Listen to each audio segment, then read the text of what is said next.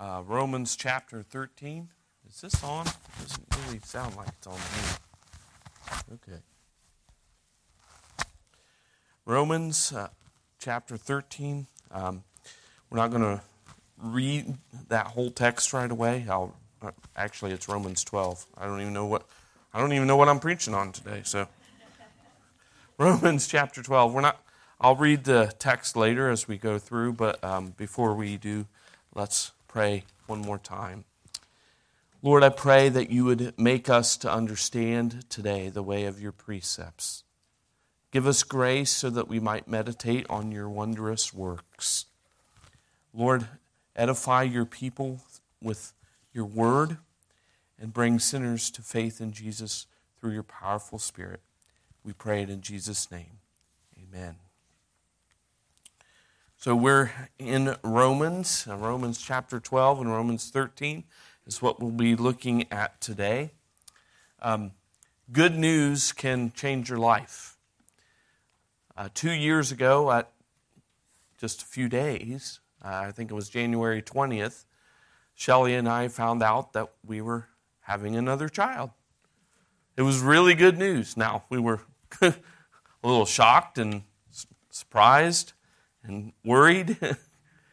but it, it, it's good news. It was good news then. It continues to be good news because uh, Zoe has brought a lot of joy to us and others as well. Good news, especially really big good news, can be life changing. And, and Zoe was life changing uh, to the point that we don't even know what life would be like without her now. We thank God for her and uh, for that, and we thank God for the surprise, uh, the, the blessing that we never asked for. Paul's kind of getting at that in this transition point in Romans chapter 12. That is, that good news changes your life. In Romans chapter 1 through Romans chapter 11, Paul has been explaining the glorious good news of the gospel of Jesus Christ. That news that Christ died for sinners should be good news indeed. And if we really take to heart what Jesus has done, if we really understand the depth of our depravity that we looked at in Romans 1 and Romans 2 and part of Romans 3, if we really understand the, de- the depths of our depravity, and truly grasp the grace and mercy of God that's found in Jesus Christ. We can't get that without it changing the whole direction of our life. Paul has been expounding this good news of the gospel up until this point. It is indeed glorious good news.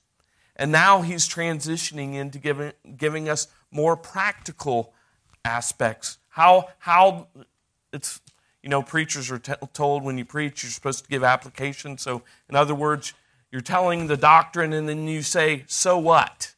What difference does that make? This is the so what section of Romans. Given all the doctrine that Paul has laid out, now what? How do I respond to this glorious news? And this is a typical pattern for Paul. If you look at Ephesians, the first half of Ephesians is doctrinal, the second half is practical considerations. Romans, uh, three quarters of it is doctrinal, and the last quarter is practical. And we arrive at that point today. So what? What are we going to do about this? We're, the title of the sermon today is The Transformed Life. The gospel indeed does transform sinners, transforms our lives. And so we're going to look at this text under three headings. One, believers are called to live a transformed life. We'll see that in verses 1 through 2 of Romans 12. And then number two, the transformed life is described here in Romans 12, 3 through 13, 10. And then finally, number three, the transformed life is further encouraged in the last four verses. Oh, well, yeah, last four verses of chapter 13, verses 11 through, uh, 11 through 14. Believers are called to live a transformed life. Believe, the transformed life is described then, and the transformed life is further encouraged. We see that Paul calls us to this kind of transformed life in the first verses of Romans chapter 12. He says there, I appeal to you, therefore, brothers, by the mercies of God, to present your bodies as a living sacrifice, holy and acceptable to God, which is your spiritual worship. Do not be conformed to this world, but be transformed by the renewal of your mind, that by testing you may discern what is the will of God, what is good and acceptable and perfect. So we're called here to live a holy life. Paul tells us that we're to present our bodies as a sacrifice to God. By the mercies of God. You see, Paul has been talking about the mercies of God up until this point. He's talked about our guilt, he's talked about God's grace in Jesus Christ, and now he's going to tell us how we should gratefully live in light of that mercy that we've received if we've embraced Christ. What we are to do is to present our bodies as a living sacrifice. This points back to the Old Testament when sacrifices were given. Of course, then they were, they were uh, killed and put on the altar and burned up. In the burnt offering, the entire, off, the entire animal was put on the offer and offered to God so that the whole animal was dedicated to God. Paul seems to be saying then that Christians, people who have responded to the grace of God because they're sinners, by the mercies of God, are to give themselves as living sacrifice, give themselves entirely. Now, it says body, but this stands for the whole person. You can't sacrifice a soul per se, you can only sacrifice the body. So the idea is the whole person, all of you, is to be dedicated to the Lord body, soul, mind, spirit, conscience, everything about you is to be dedicated to the Lord. Everything is to be presented to Him, and you become a living sacrifice. Paul calls each one of us to do this. He, te- he further tells us that he warns us not to be conformed to this world. So, so part of being transformed is giving ourselves, dedicating ourselves wholly to the Lord. The other part is don't be conformed to this world. The world is, is there, so there's two kingdoms in this world there's the kingdom of God and the kingdom of this world. There's the church and the world. The world is all those who are opposed to Christ. Now, they may not be outwardly opposed to him. Not everybody has to be, it's not just Satanists who are opposed to Christ, but people who reject Christ, people who don't follow them, maybe people who go to church, but they don't follow Jesus Christ as Lord. They would be included in that category of world. And, and this, this world is trying to get everyone to conform to its image. They want everybody to be exactly like them. Now, when I, uh, early in my Christian life, I went to a fundamentalist church, and and in, in the fundamentalist church, and most of you have probably been there, there were three things that you didn't do, and all these things were worldly go to R rated movies, listen to rock and roll music, and smoke cigarettes. Those were the three things that constituted the definition of worldliness. Now, I agree that some of those things probably aren't wise to do. I'm not advocating those things. The, the problem with fundamentalism is the same problem with Phariseeism in the Old Testament. They only get to the surface. You see, I could give up R rated movies, and well, rock and roll might be hard to give up, but I, I could give those things up, and smoking cigarettes, you can give those things up. Those are pretty easy. The problem is the things in your heart that, that still linger on even as you've been a Christian for many years. And, and the world wants to conform you not just outwardly so that you look like them because you're listening to the same music and going to the same movies and you're smoking the same things they're smoking. The world wants to conform you not just outwardly, but inwardly as well. And so it's, it's not just the outward things, but it's inward as well. It, it's their ideas, their philosophies, and we consume them when we watch TV and, cons- and consume media. Not, not just the news media, but also any other show we watched. It, it has an impact. It's trying to conform us to that image. The world doesn't like it when we resist. They want us to conform, they want everybody to be like them inside and out. But the Bible teaches us that we're to present ourselves to the Lord. We're to give ourselves wholly to Him and not to the world, not to the worldly philosophies, not to the worldly desires for greed, wealth, and power. Those things aren't what Christians are to give themselves to. We're to give ourselves to the Lord. We're to resist this conformity. Paul tells us how we're to resist this when he says in verse later in verse 2, do not be conformed to this world, but be transformed by the renewal of your mind. Now, notice that it says be transformed. It doesn't say transform yourself. This is an, a passive voice where it's it's it's saying we're being acted upon. We are being transformed. Now, there's part for us to play We'll get that. Um, but Paul said, and what the part to play is, it's by the renewal of the mind. How do we renew our minds? By exposing ourselves to the Word of God. By exposing ourselves to the other means of grace, especially the Word of God, because we're to be transformed by the power of our mind. So the Word of God needs to fill our mind. And I'm not just saying reading and studying the Word, although that's important, but hearing God's word preached every Sunday, reading good Christian books that help you understand the Christian faith and the Bible better. All of those things would be included. The, we need to fill our minds with these things. We need to know the doctrines, the truths of God's Word in order to combat this conformity that the world is trying to push us into, this mold that they want us to look like. I need my notes. So, this is what Paul is calling us to. This is what, more importantly, what Christ is calling us to. If the gospel has transformed your life, it ought to be continuously transforming your life. God works through the gospel to transform us. God works through His Word by His Spirit to transform us again and again. One of the reasons we have to come to church every Sunday is because we need to be reminded of the Word of God. We need the law preached to us so that we remember that we're sinners. We need the gospel preached to us to remember that Christ is the answer and the comfort that we need. We need every week to be reminded of this so our minds are continuously transformed.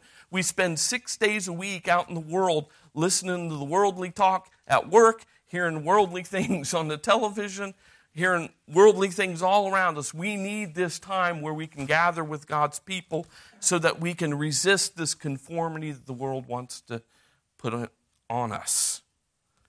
This being here, gathering to hear God's word, is an important aspect of not being transformed, not giving in. In fact, I've heard there, there was a study done that this had to do, you know, the thing in Charlottesville with where all those guys carried those tiki torches.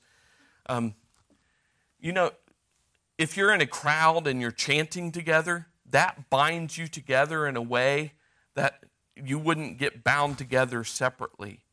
And music does that. When we're singing together, it, it psychologically does something to bind us together. No doubt the preaching of the word does the same thing. It's important for us to be here because we need each other to not be conformed to the world. The world is against us. Matthew just told us in Sunday school that West Lafayette, Indiana, is trying to ban biblical counseling essentially so that we can't tell anyone uh, that it's wrong to be uh, a lesbian or gay or transgender. We can't counsel them and help them to put away those sins. The world's against us. The world will be opposed to it. The world's not going to like it. Politicians, political parties will be against us if we're conformed, if we're not conformed to the world, but transformed through Christ. So, brothers and sisters, Jesus Christ calls us to be transformed by the renewing of your minds. Has this glorious good news of the gospel transformed your mind? Has this glory, have you presented your bodies as a living sacrifice to the Lord? Consider your guilt before God without Christ. Consider what He did in dying for your sins. Consider what the Father did in sending you His beloved Son. Consider the Spirit that the Father and Son send together to dwell in sinners to transform them. Consider the glorious works of God and present yourself as a living sacrifice to Him. Be transformed by the re- renewing of your mind. Paul further goes on in the next passage, and this is the largest portion. We'll read a little bit at a time. What he's doing here is describing the transformed life. Uh, we'll see here in I'll have four points under this main heading of what believers are to look like, transformed believers are to look like. So let's look at first at verses 3 through 8 of Romans 12. For the, by the grace given to me, I say to everyone among you, not to think of himself more highly than he ought to think, but to think with sober judgment each according to the measure of faith that God has assigned. For as in one body we have many members, and members do not all have the same function, so we, though many, are one body in Christ, and individually members of one another. Having gifts then that differ according to the grace given to us, let us use them. If prophecy in proportion to our faith, if service in our serving, the one who teaches in his teaching, the one who exhorts in his exhortation, the one who contributes in generosity, the one who leads with zeal, the one who does acts of mercy with cheerfulness. Paul tells us here in this passage that believers are to soberly assess themselves and serve one another. So if, if your life has been transformed by the gospel of Jesus Christ, you will be one who soberly assesses yourself and serves one another. Paul tells us in verse 3 that we're not to think more highly of ourselves than we ought to. He says that we're to have sober judgment, that we need to consider ourselves in the light of God's grace. The reality is, all that we are and all that we have is from the grace of God.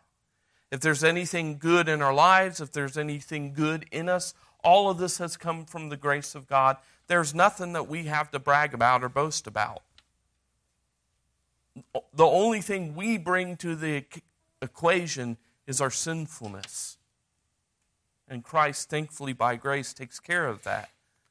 And so we need to understand that it's the grace of God that makes us what we are. And when we understand it's the grace of God that makes us what we are, we will give ourselves sober judgment and hopefully be able to more soberly assess other people in relationship to ourselves.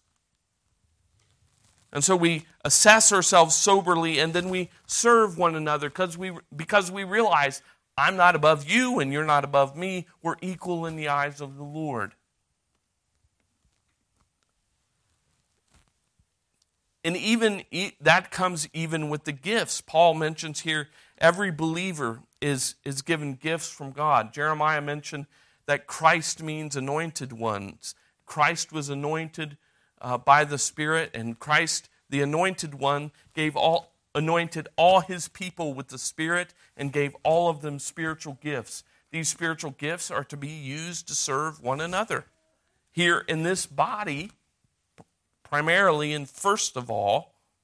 That's what these gifts are for. In verse 6, he says, having gifts that differ, and they're all different, but according to the grace given to us, let us use them. We need to make use of these gifts that God has given us to serve one another. I had a, and it's important, it's really important to see the, the, sobriety which, with which we examine ourselves and the gifts that we use for one another go together. I had a, when I was pastoring one of the churches I was pastor at, there was a man at the church who was, his first priority in the church was to take care of the building. He went there every morning to check to make sure the furnace was running in the winter. He went there every we had flooding, so he always went there to check, make sure there was no flooding in the basement. He made sure the electricity was on. There was no problems at the church. I thought this was a great deal. This guy really cared about the church. And uh, it, he worked and, and did a good job, and I appreciated it. And then, of course, I found out that he thought that ought to be my number one priority as well. And that began to cause friction between us because he thought that I wasn't doing my job as a pastor because my number one job should be the maintenance of the church. Well, I didn't see it that way, so of course, as I said, that led to problems. Uh, the problem that we had in this, in this relationship was that I think he assessed his gifts. and, and, and because he thought his gift was the most valuable one and the most important one, then he began looking down on me that I'm not doing my job because I'm not doing the most important thing. If this brother would have recognized that every believer has different gifts and a different contribution to give to the church, things would have went a whole lot better. If he would have seen that it's his it's good that he has that priority because it's a ble- it was a blessing to the whole church that he made sure of those things. And then saw that my job was different, yet still valuable. It would have been a lot better for everyone involved. They eventually left the church. They were so upset about these things. Um, but it doesn't have to be that way if we soberly assess ourselves and use our gifts to serve one another. And, and these gifts that God has given us, they're primarily for the church, but they're more than that. We use these gifts out in our vocation out in the world as well as we, uh, as we love our neighbor. So we need believers so, soberly assess themselves and serve one another. And as we do that, the church will grow in hopefully, uh, definitely in quality, but hopefully in quantity as God blesses as well. Secondly, believers genuinely love. Let's look, let me read for you verses 9 through 21 quickly. Let love be genuine, abhor what is evil, hold fast to what is good. Love one another with brotherly affection, outdo one another in showing honor. Do not be slothful in zeal, be fervent in spirit, serve the Lord. Rejoice in hope, be patient in tribulation, be constant in prayer, contribute to the needs of the saints, and seek to show hospitality. Bless those who persecute you, bless and do not curse them. Rejoice with those who rejoice, weep with those who weep, live in harmony with one another. Do not be haughty, but associate with the lowly. Never be wise in your own sight. Repay no one evil for evil, but give thought to do what is honorable in the sight of all. If possible, so far as it depends on you, live peaceably with all. Beloved, Never avenge yourselves, but leave it to the wrath of God. For it is written, Vengeance is mine, I will repay, says the Lord. To the contrary, if your enemy is hungry, feed him. If he's thirsty, give him something to drink. For by so doing, you will heap burning coals on his head. Do not be overcome by evil, but overcome evil with good. This passage is really difficult to summarize. I actually wrote down I made a list of each command in this passage, and there's 24 commands. Um, passages like this are dreadful for me when it comes to preaching because um, we could spend time on each one of these, but there's 24 of them, and we don't have that much time. So we have to summarize, and I think the I think the best summary is love. In the first section, verses 9 through 13, that's pretty obvious. But then in verses 14 and following to the end of the chapter, this, this has to do with blessing those who curse you. So the, the idea is you love your brothers in the first section and love your, even love your enemies in the second section. But we're to genuinely love one another as brothers and sisters in Christ. And especially, we need to understand how to love our enemies. This is, and Jesus is our example here. Jesus was so hated by his enemies that they crucified and killed him. Yet we see hear him on the cross saying, Father, forgive them, for they know not what they do. Later on, in the very beginning of the book of Acts, thousands of people came to faith in Christ. Some of them may have been among the crowd that was shouting, Crucify him. Paul the persecutor became, became Paul the persecuted. He, he was killing Christians, he was fighting against God. But God loved him and saved him and made him who he is, the Paul the apostle. So we, we love our enemies by the grace given to us by Jesus Christ, who paved the way for us. He loved his enemies so that we could love our enemies in him. He's, he is an example, but he's more than an example because the example gives us grace. He gives us strength, the power to do this. And as we see the world turn, our, especially our nation, turn more and more godless, the enemies are going to increase. We need to be careful, brothers and sisters. The, the easy way is hate. it's easy to abstract these people and just make them ideas and, and speak bad, nasty things about them on Twitter or Facebook. And if you want to see an example, you can go to Twitter and Facebook and you'll see all kinds of this happening all the time. We need to remember that though though these people stand for things that we don't believe in and we, we utterly hate their ideas, these people are, are people made in the image of God. These are people who need the gospel of Jesus Christ. One of the most important lessons I learned in college, I had a professor, we, we had a lot of disagreements, but I respected him because I saw him uh, with his wife and how he treated his wife I saw him at his church serving people at, at the church. He was a kind, gracious man. He said some things I disagreed with him, but I still loved him. But when I would read a book, somebody would say the same thing as this professor, and I'd say, well, he's just an idiot. The difference is I had a relationship with the one and with the other. And what I learned is that before I just throw this book off and say he's an idiot, I need to realize that the guy who wrote this might be as nice as my professor, and I should be kind to him. Now, the guys on the other end of Twitter and Facebook may be nasty, horrible people, but that doesn't authorize us to, to be nasty in return. We are not, we're called not to take revenge. It says clearly in this passage. We're to love our enemies. Brothers and sisters, I know it's hard.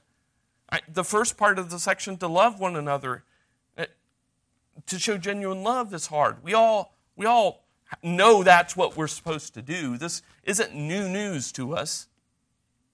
It's easy to hear it, it's easy to preach it, it's easy to tell people that you got to love one another. It's really hard to do it. But again, as we fail, as we sin, it points out our guilt. It returns us to Christ in whom we find grace. And that encourages us to try again by the grace of God to continue loving one another. So believers soberly assess, believers genuinely love, and then they submit to authorities. I'll read for you Romans 13 1 through 7. Let every person be subject to the governing authorities, for there is no authority except from God, and those that exist have been instituted by God. Therefore, whoever resists the authorities resists what God has appointed, and those who resist will incur judgment. For rulers are not a terror to good conduct, but to bad. Would you have no fear of the one who is in authority? Then do what is good, and you will receive his approval for he is God's servant for your good. But if you do wrong, be afraid, for he does not bear the sword in vain, for he is the servant of God, an avenger who car- carries out the, uh, God's wrath on the wrongdoer. Therefore, one must be in subjection, not only to avoid God's wrath, but also for the sake of conscience. For because of this, you also pay taxes, for the authorities are ministers of God, attending to this very thing.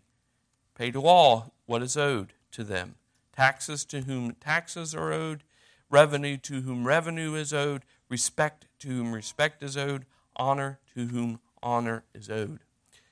Um, well, time is irrelevant, but to this, I'm not going to say a whole lot about this because if you've attended this church for more than six months, you know this is an issue that Pastor Mac cares about very deeply, and you have heard about this topic from him many times.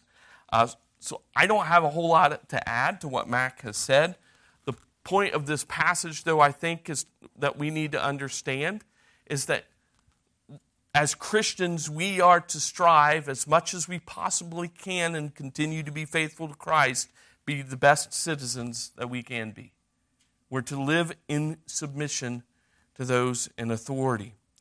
I think John Gill's comments on this passage are appropriate. They're lengthy, but I'll read them to you anyway. He says, Subjection to the civil magistrates designs and includes all duties relative to them, such as showing them respect, honor, and reverence suitable to their stations, speaking well of them and their administration, using them with candor, not bearing hard upon them for little matters, and allowing for ignorance of the secret springs of many of their actions and conduct, which, if known, might greatly justify them, wishing well to them and praying constantly, earnestly, and heartily for them, observing their laws and injunctions, obeying their lawful commands, which do not con- contradict the laws of God, nature, and right reason, and paying them their just dues and lawful tribute to support them in their office and dignity. Now, you know, brothers and sisters, as well as I do, that this is really easy to do when the person in, in persons in office is someone with whom you agree. The difficulty is praying for and, and doing all these things. I, I mean, this this whole thing hurts when I read it because uh, I fail at this so bad. But to speak well of them, uh, e- even when it's somebody in office that you don't agree with or worse, that their ideas and the, and the things they're trying to promote are completely contrary to the Christian faith. It's really hard to even pray at that point. Because what do you pray? Lord, please stop them. And, and that might be what we pray. But we, we have to remember to do it with a submissive attitude and all the things that John Gill and, and more importantly, the scripture says. It's hard.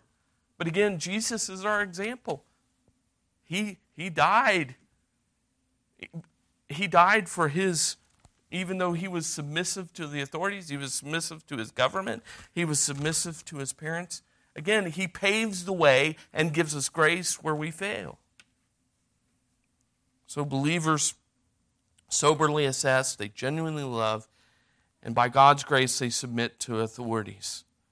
And then Finally, they obey God's law. We see this in verses 8 through 10, where Paul says, Owe no one anything except to love each other. For the, lo- uh, for the one who loves another has fulfilled the law.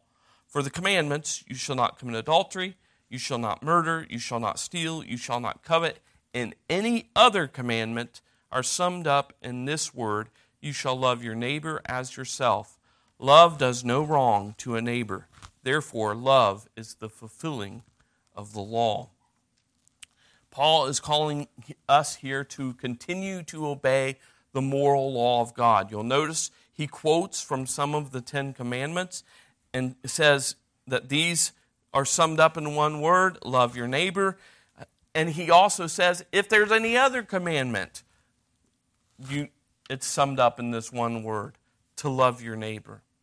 One of the things that I, I want to make clear is that God's moral law has not changed, will not change, it will forever remain the same. Paul is calling us to obey that moral law of God that does not change. It's summarized in the Old Testament in the Ten Commandments. It's summarized in, by Christ as the two great commandments love God with all your heart, mind, soul, and strength, and love your neighbor as yourself. And Paul sums it up here you shall love the neighbor as yourself. God's law doesn't change. We, are, we continue to obey the law of God. Now, there are laws that do change. Um, we no longer sacrifice animals.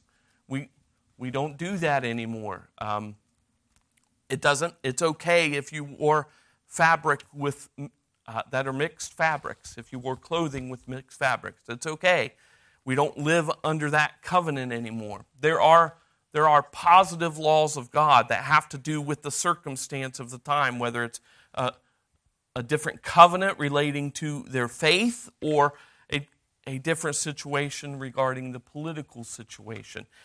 We need, we need discernment and wisdom. We need the help of the Spirit to help us understand the Bible. But one thing we need to be clear about, in spite of the, the voices today within the church to say contrary, God still, God's moral law never changes. That moral law was the same when he gave it to Adam, the same when he gave it to Moses. It continues to remain the same for us today. And we're called to, as Christians to obey the law. We fail miserably, but again, we're pointed, that just points us to our guilt and gives us encouragement to turn to Christ, where we find forgiveness in Him. By the grace of God, we pick ourselves up and, and we strive in gratitude to live in obedience to God's commandment. God doesn't, God doesn't leave us on our own. He doesn't say, okay, I saved you, now good luck do all the rest by yourself. He continues to work, and He continues to work by pointing out our sins and turning Him to Christ, where we find grace sufficient to make us obedient. So the the transformed life of a believer looks like this. It's, it's people who soberly assess themselves, genuinely love, submit to authorities, and, and obey God's law. Just as Jesus says, if you love me, keep my commandments. Brother, friends, I ask you, does this describe you? Yes, I know it's not going to describe you perfectly, but increasingly, more and more, are you being transformed? Are you being more and more transformed to look like what Paul describes in this passage? If you are, this is a good indication that God has changed your heart. God has transformed you through His gospel and saved you by His grace. If you don't see this transformed life, something's wrong. You can't get, you can't comprehend this good news and go on life as usual, with life as usual. Something is going to change when you understand that death, sin, and hell have been defeated in Jesus Christ. If nothing changes, there's a problem. You need to seek Christ and find Him by His grace. And He calls you today to come to Him, believe in Him, accept His word. God will transform even a sinner like me, even a sinner like you. God will transform us and make us into the kind of people Paul try, describes there. Paul goes on finally to close he motivates us again uh, to live a transformed life. He uses a different analogy. So let's read verses 11 through 14. Besides this, you know the time that that hour has come for you to wake from sleep. How appropriate at the end of the service. It's time to wake up. for salvation is nearer to us now than when we first believed. The night is far gone, the day is at hand. So then, let us cast off the works of darkness and put on the armor of light. Let us walk properly as in the daytime, not in orgies and drunkenness, not in sexual immorality and sensuality, not in quarreling and jealousy, but put on the Lord Jesus Christ and make no provision for the flesh to gratify its desires. Paul is encouraging us. Instead of calling us to to make ourselves sacrifices. He's calling us to realize what time it is. The darkness is over. Christ has died. Light has come. And if light has come and believers are children of the light, we ought to act like children of the light, not the children of the darkness. There's a transforming thing has happened in our world in the coming of Jesus Christ. If you trust Christ by faith, that transformation that happens in the world will be a transformation in your own heart. You will go from the kingdom of darkness and be transferred into the kingdom of his, his dear Son, the light of the world, Jesus Christ. Paul is calling us to put off these, these works of darkness and put on the Lord Jesus Christ. This passage here was the passage that St. Augustine opened up to when he heard some kids yelling in Latin, Take up and read. He opened to this passage, and the Lord used, used this passage to turn St. Augustine from light to darkness. I pray the Lord will use this, this passage to open your eyes who are in darkness and turn you to light. If you're a Christian, I pray, I encourage you, I call on you as the Christ and the Apostle Paul did to live a sacrificial life of humility, love, submission, and obedience by putting on the Lord Jesus Christ, by being transformed by the renewing of your mind. Let's pray. Father, we thank you for your word. And we think, pray that your Spirit would indeed transform each one of us. We all may be on a different place in our journey, yet you can reach us there through your Spirit. For those who have been in Christ for a long time, I pray that your word will remind, remind them again of what Christ has done, and they'll more heartily pursue you having been transformed. I pray for those who aren't yet on the Christian journey, that by grace they would turn from their darkness and turn to the light in Jesus Christ. And we pray it all in His name. Amen.